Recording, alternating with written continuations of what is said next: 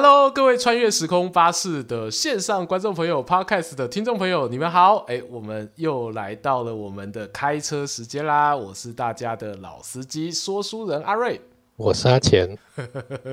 这一班哦是 Special 加班车。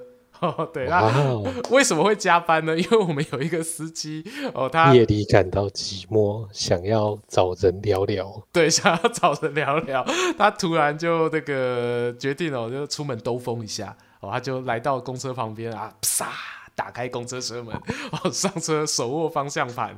你说的好像什么犯罪电影？好啦，我这个今天这个特别台，其实是因为阿钱哦，我们的另另外一位司机啊，他看到一个新闻，心有所感，然后特别想要找阿瑞我来聊聊，嗯、就是那个巴拉圭的新闻哦。对，这个新闻，可能我觉得有一些观众朋友未必有看到，因为譬如阿瑞我自己，我第一时间我就并没有抓到这一则新闻，可以方便跟大家做个懒人包吗？呃，换我吗？懒人包大事不懒人包大，那我这对我小咖来懒人包一下，就是今天来包一下，包一下。就是那个巴拉圭这个国家在联合国什么会上面呢、啊？那个我不是很懂哦。那个什么会上面就帮台湾站虾这样子啊、嗯。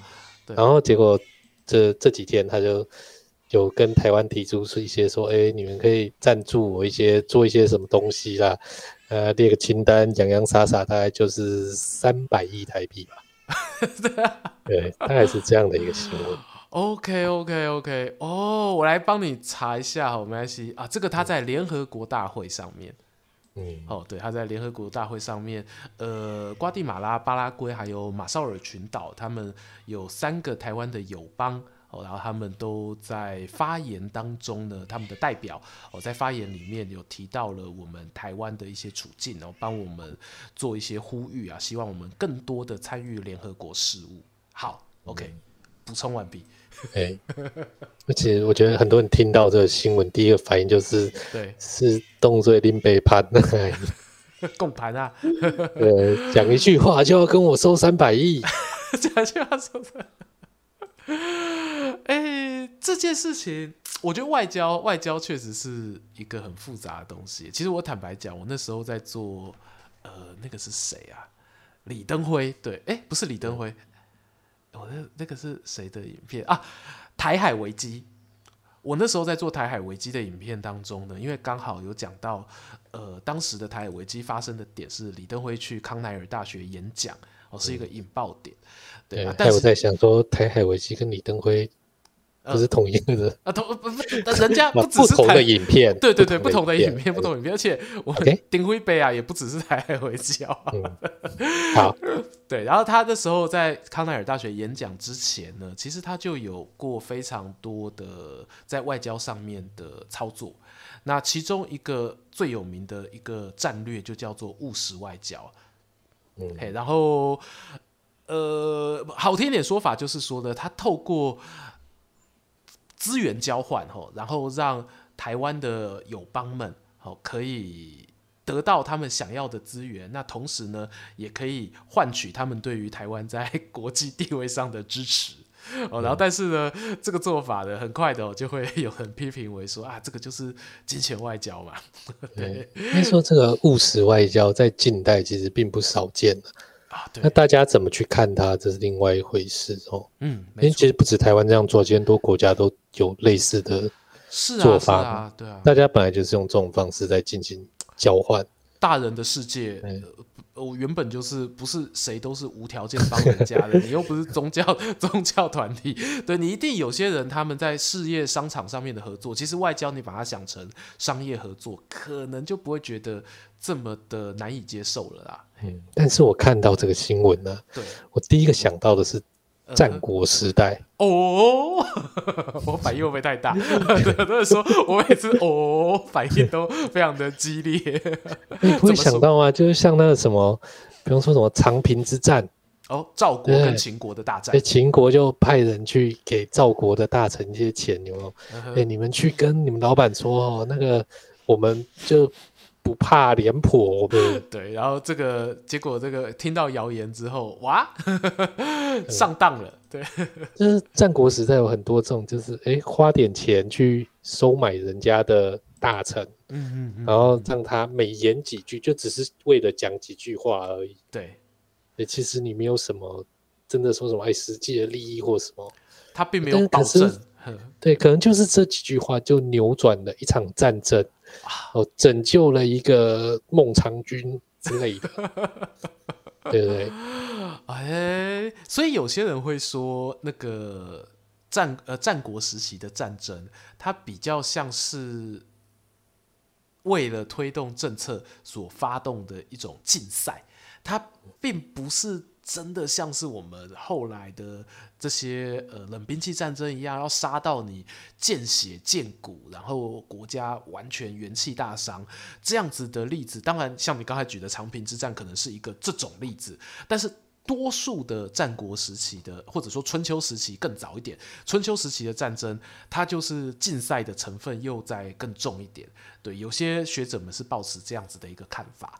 哦哦，我第一次知道这件事情。对对对，其实我只是想到说，对，你看说什么三国时代啊，或者说我看魏晋南北朝，很少人在用这种计谋。对啊，对啊，对啊，对，他们就能，你搞不好就直接开打啦，啊。因为打仗其实说真的，它就是最快速有效嘛。你打下来之后，嗯，你后面要再做什么人民心拉拢啊，那个整治城池啊，就再说。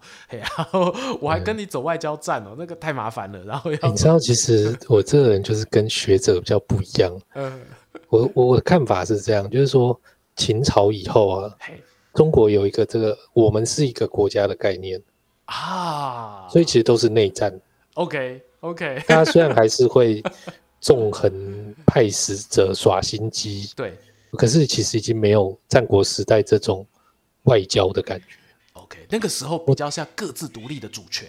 对，我自己在读史史记的时候，我其实就觉得说，欸，其实战国时代蛮像我们现在的感觉。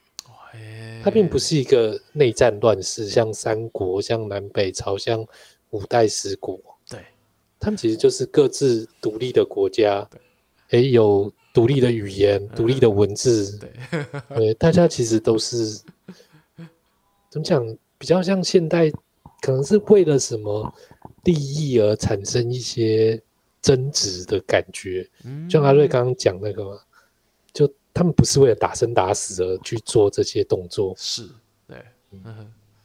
啊，我的意思是说，我不是说是打生打死，我说对他们不是为了打生打死，我怕你误会了。打生没有没有，我没有误会。OK OK，对对，我们心有灵犀一点通，所以现在坐在这里聊天这样。而且我觉得会有这个呃，会有他这样几个的，像阿钱说战国时期的这个状况啊，某一部分啦，我觉得天时地利人和哦，因为大一统帝国秦帝国在他后面嘛。我们是那个上帝之眼嘛，秦帝国出来之后，才比较有人会有那种啊，原来我可以把我自己设想成是这么大一片土地的领导者，天子这个位置让我去追寻。对啊，总是要有第一个人吃螃蟹。对对对，总是要有第一个人吃。是，然后所以在那个时候，在战国那时候，大家就觉得啊，我每个人的封邑嘛，因为毕竟很多都是以前的周天子诸侯国独立出来的，那这些人就觉得说，哎，我站在我自己的本位去思考。对，然后就变成像你说的吼，各自独立的这个政体，大家在一个平台上面沟通、圆桌会议的这个情形，好像就诶，在日后比较少见了，也很难再出现了啦。嗯，这种很比较接近联邦式的感觉哦。那我这边我就好奇，我问一个问题，嗯、你你自己会对于联邦式？跟后来帝国统一的这样子的一个政治局势，你对联邦制听起来比较向往哎？嗯，对啊，对啊，嗯，为什么呢？我们用这个来 ending 好了。